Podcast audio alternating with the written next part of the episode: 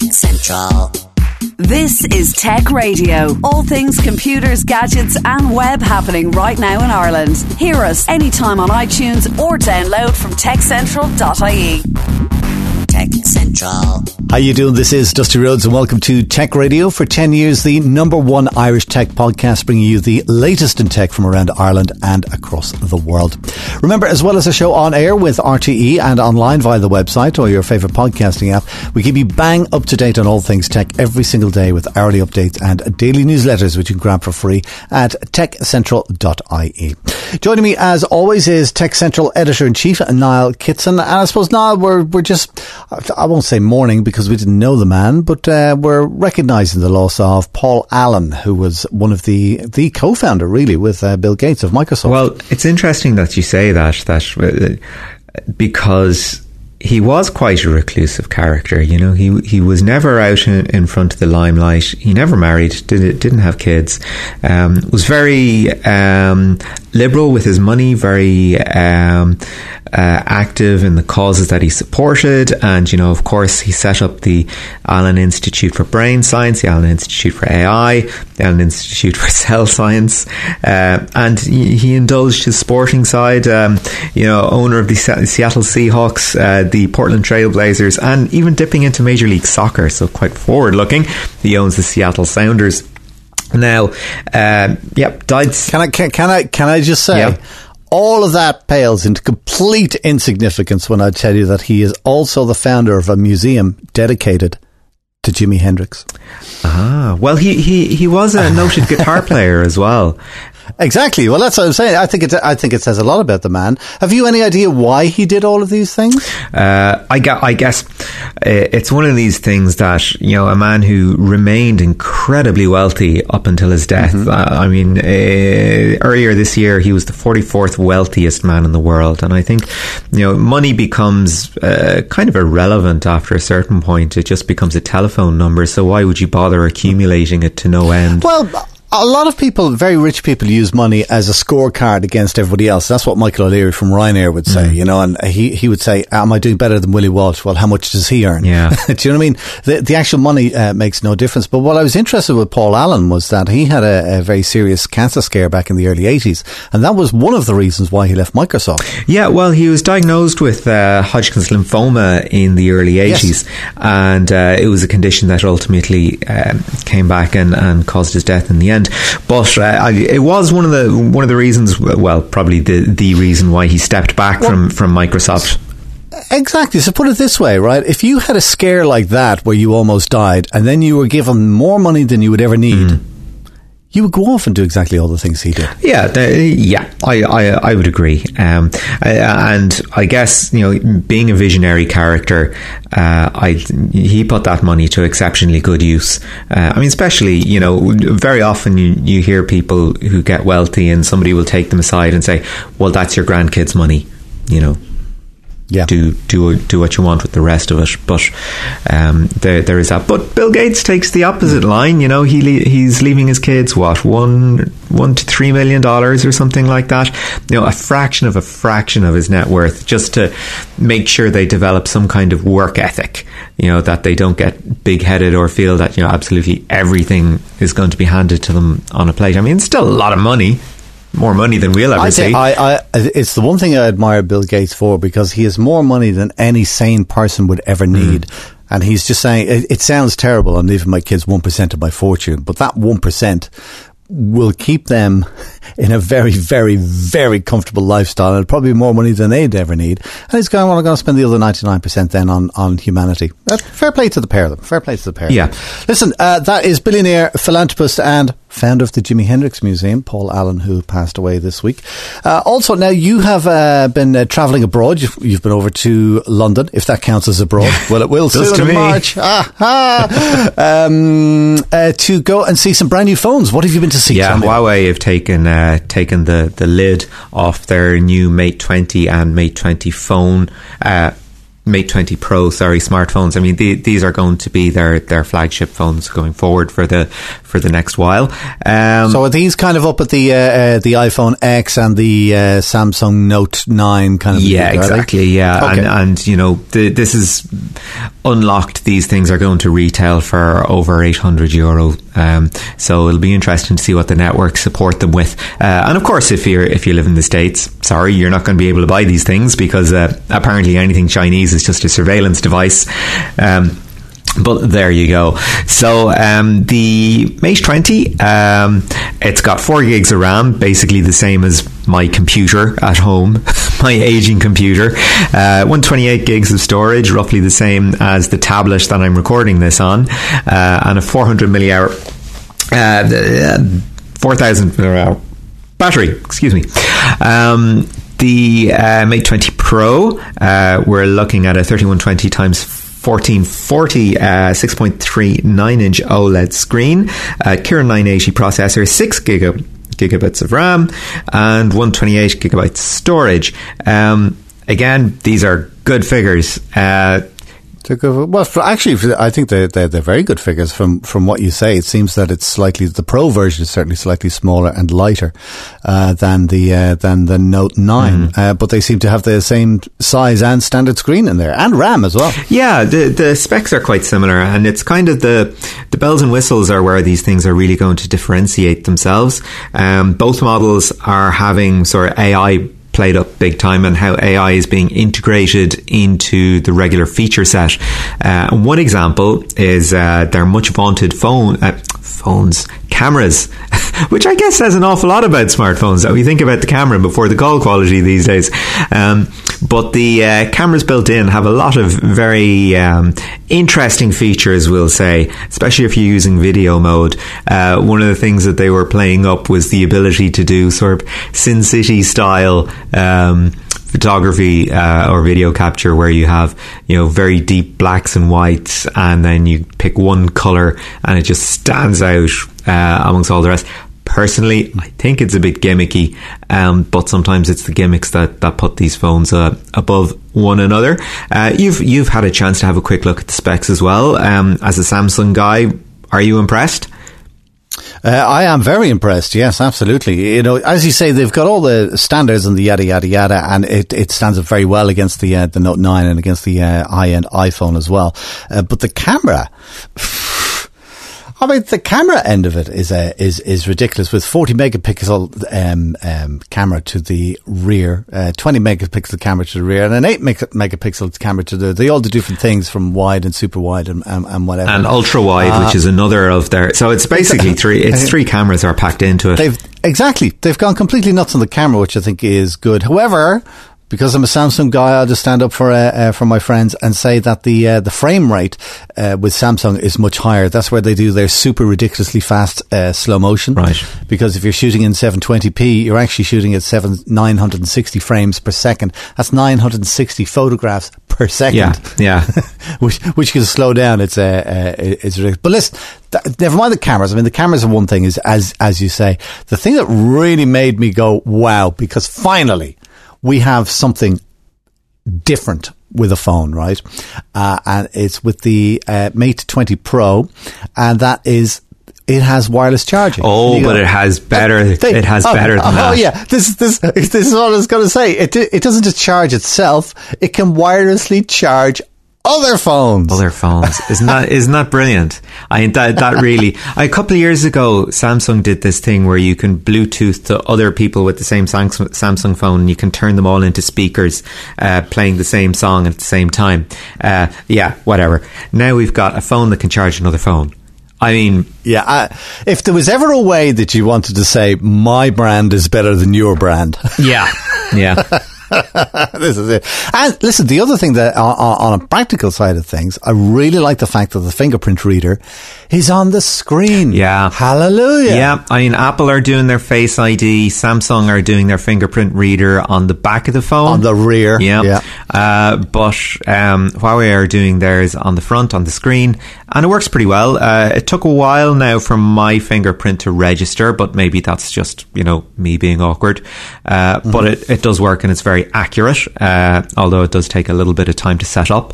Um, uh, yeah, I have to say it's very light in the hand. It's it's a good size. It doesn't have much in the way of a bezel. Uh, I was I was pretty impressed, but again, these are high end premium smartphones. Indeed. Now, uh, the all important question for for you, Niall, anyway, because I don't really care.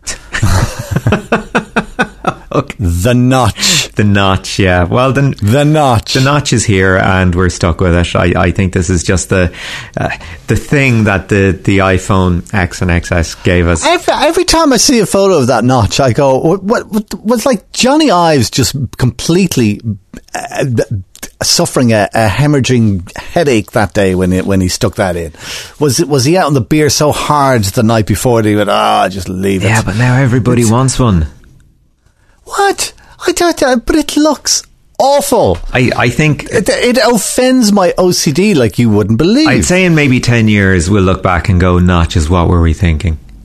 Uh, well, there you go. And let me state on the record right now that I'm I'm ten years ahead of the rest of you. But you're you're happy with the notch on the phone anyway. Well, you know, in the same way that I would have been happy with flared trousers in the seventies.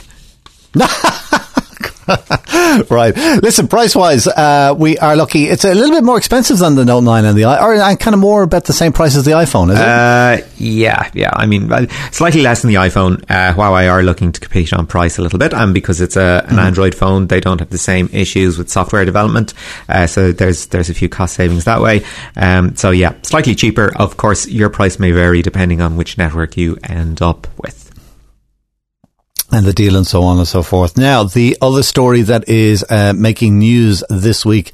I can't believe we're t- again. It's like the notch. Are we st- we're talking about e-voting. Yeah, there was a survey. This is a fun little story that came out. A survey uh, done by Censuswide uh, for Pure Telecom. Uh, apparently, given the option, fifty-two percent of voters would indeed prefer e-voting over uh, paper ballots. But there's a few caveats in here as well.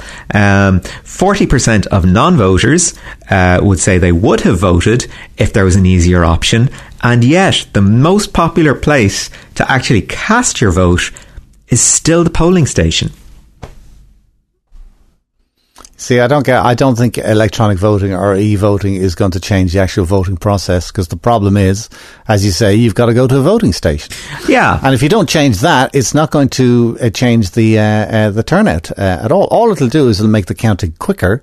But then again, I would be very suspicious. Well, it would make the counting quicker, but the best solution is actually to have a paper backup in the event of a result being disputed or if there's you know evidence of a machine being hacked uh, which of course they can be uh, you might remember I think we've got a couple of million worth of e-voting machines that I've no idea where they are. I think they're languishing in storage somewhere, um, just because it was discovered that the machines were potentially faulty.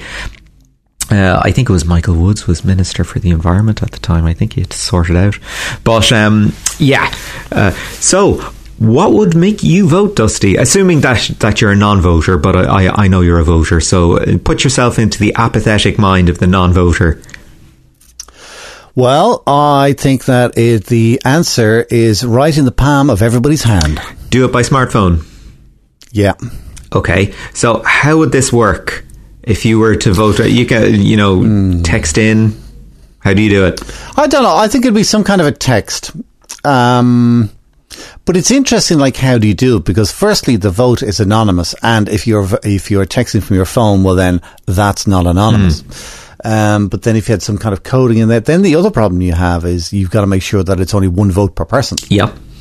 And then you've also got to make sure that it's uh, one vote per person who actually owns the phone. Mm-hmm. So yeah, there's a lot of um, uh, there's a lot of things I haven't thought about this, isn't it? You've gone for convenience over common sense, have you? Yeah. Well, no, because this is how great ideas are born. You say, well, what if everybody could vote by phone? Mm. And then you go through all of these problems and you fix them, and it comes to polling day, and bam. Mm.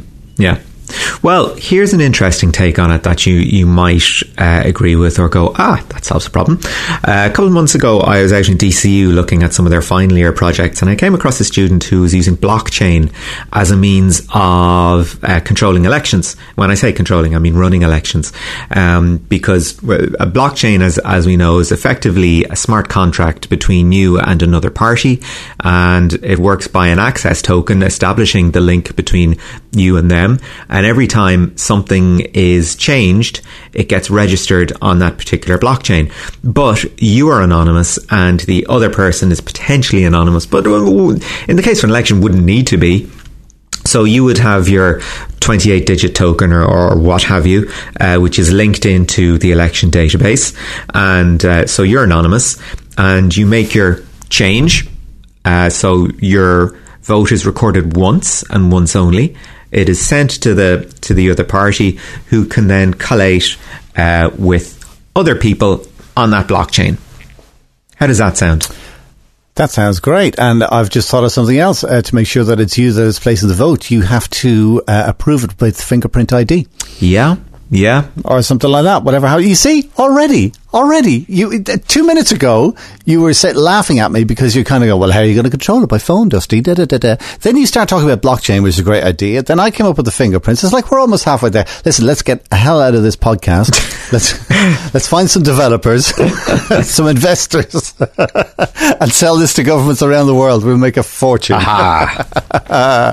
Listen, thanks uh, as always for keeping us up to date with uh, what's happening in the world of tech around Ireland and across the world now. This is Tech Central, your weekly tech podcast from Ireland's techcentral.ie.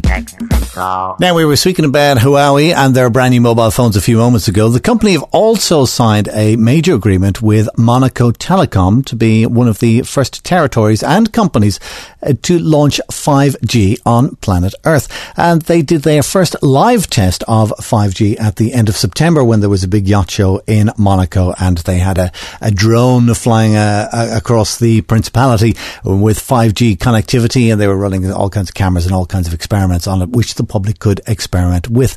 The intention of both companies is that Monaco will become the first country in the world to launch a 5G service sometime next year. I sat down and had a chat with Monaco Telecom's CEO, Martin Péronnet, and asked him what is the difference between 4G and the new 5G. 4G is now mature and 4G is about more speed, more performance. You know, being able to reach, for example, here we, we can reach one gigabit per second on a mobile. Uh, it's it's we've been the first in the world to launch that, and and on average, people can uh, enjoy something like 100 megabit per second anywhere in Monaco today, which is which is huge, really, um, and it's huge for today. But tomorrow there'll be more and more people wanting to enjoy this at the same time. So you won't if you keep the same technology, you won't keep 100 megabit per second per person. You will have to have much more capacity to so that everybody can enjoy the same kind of speed. So then you will need a new generation of technology, mm. which will be 5G. So that, that's the first thing about 5G. More performance, still more performance. The second thing is 4G is about connecting people. 5G will be about massively connecting things, connecting everything, connecting uh, your elevator, to understand if you have to uh, uh, come and, and, service it, mm-hmm. uh, to um, uh, connecting your lamp holes, connecting your clothes, connecting, connecting well, everything. You're talking about wild stories that we hear where your fridge is connected to the internet and it'll either send you a little ping while you're at work to say, oh, get some milk on the, when you're on the way home, um, um, or it will automatically order milk with Amazon and they'll send a drone around to your house and the milk will just magically appear. That, that's the kind of thing you're talking about with 5G. That's the kind of thing you know, everybody's talking about autonomous cars at the moment. So 5G is about connecting millions and billions of things and also connecting things that need a super fast and super reliable connectivity because if your car is not connected super reliable with a super reliability then you might bump into somebody yep. so that's that's where 5g comes in because the latency the, you know the, the times of reaction is so small that you can even drive a car uh, it can even drive a car better than you could Yeah, yeah. Well, well, th- that's that, that's that, that's the goal. If it's possible. There- There's been one or two stories recently, but I know exactly where, you, where you're going, and I suppose you've got to think exactly the same about cars and autonomous driving as you would think about airplanes, because airplanes these days are very much they're all uh, I won't say automated, but they're very much computer computer assisted and fly by wire, and because of that, planes are flying much more efficiently and further with less fuel, which means lower prices for for passengers, which is good. Um, but it, it needs to be, it, it can't just be 100%. It, the backup system also has to be 100%, and the backup to the backup has to be 100%. And this is the kind of thing you say we need for autonomous cars. Yes, but well. l- listen, if you, if you if you take a plane, for example, you have all sorts of things that are connected together uh, in order for you to understand exactly all the metrics of the plane and how it works. But today, these things are connected through wire, and this is very heavy. Tomorrow with 5G and so on, and it's starting today on, on the technology, but tomorrow massively in 5G, all these components of the of the planes will be connected through 5G, which means that you can get rid of uh, an awful lot of cables and wires inside the uh, inside the plane, and so it's less weight, and so it's more efficient. And you can fit another six rows of people in economy. Do you find because the Monaco government are kind of saying they're taking digital very seriously and they're saying, you know, we want the principality uh, to be a digital economy, we want, we want the digital economy to be important, and we also want to be a digital society to be important to us. Do you see this as actually happening, that the ball is rolling and we're getting there? I think it's um, it, it's um, it's a mix of different things. Monaco is a small community where people like to see each other and people like to talk to each other, which means that digital transformation is not everywhere because you can very easily and you like to talk to people. I see this at Monaco Telecom. We have a very direct uh, interaction with our customers. They, they, uh, and so the digital autonomy of our customers is not great at the moment. It should be greater. It will be greater in, in, in the near future. But I think it, it cannot be done at the expense of uh, keeping a very close relationship with each other. So I think the, the, the way Monaco will have to go towards digital economy will have to be um, a mix between e-autonomy and being close to your customers and close to to uh, to the people. Um, so yes, there's a there's a big there's a lot of companies who are uh, very digital in Monaco. Um, the government is going to have and is having a lot of uh, initiatives in this field, uh, but there's a lot to do. And we're quite well set up as well in the in the principality with the network and with the train, the way it goes through the principality, and uh, all of the tunnels and everything that are underneath the roads. This makes it easy to get uh, fibre directly to all homes in the principality. Am I right? In terms of connectivity, we um, in mobile we, we, we are again number one in the world. Number one. In, in fixed today, in fixed today we have uh, access. Every household can have access to a one gigabit per second connecti- connection. So in terms of connectivity, we are uh, we're trying to be ahead of the race, and, and we're trying to provide what's needed.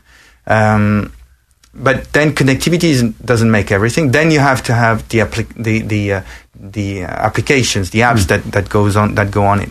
So basically, what we have is we have the conne- connectivity is there, and it's being used more and more. And of course, when people use these things more and more, they're going to really love them, and then more people will want to use them. So that's why we're getting into the whole five G side of things. So we'll have high speed for a higher amount of people. Um, everything that you've spoken about today, Martin, uh, sounds amazing. But when will five G be available? Well, I mean, today well, we have uh, 5G is going to be available in 2019. Really, uh, in 2019, you'll find the first smartphones that will be able to connect to 5G, Excellent. and probably end of 2019. Okay, I was about to say that because I can't think of a single smartphone at the moment that is capable of. Not uh, even of the chipset 5G. is not ready. Wow. Okay, grand. But next year is when, when when you're saying. Yeah, sure. And Monaco will be one of the first countries in the world to have it. Let's hope so. And that was Martin Péronnet, the CEO of Monaco Telecom, chatting with myself. That's almost it for our show this week. Uh, just before we go, Niall Kitson still with me, and uh, it's time for this week's One More Thing. The one thing we couldn't get in the podcast that's online. What is it? Uh, yes, we do indeed have a one more thing. Uh, the 7th of November is coming. This is Samsung's last big product reveal of the year. And um, according to the hype going around the internet at the moment, we might be seeing a foldable tablet. Ooh, we'll read more about that online on the website where you can get the lowdown on all things tech in Ireland with hourly updates, daily newsletters, and more at our website, techcentral.ie. Or, of course, just listen to us every week online or Fridays at 5 on DAB Digital Radio with RTE Radio 1 Extra. Until next time, from myself, Dusty Rhodes, thanks so much for listening and have a great weekend. Get Tech Radio. Subscribe for free with iTunes or download on demand at techcentral.ie. Tech Radio is produced by digitalaudioproductions.com. Tech Central.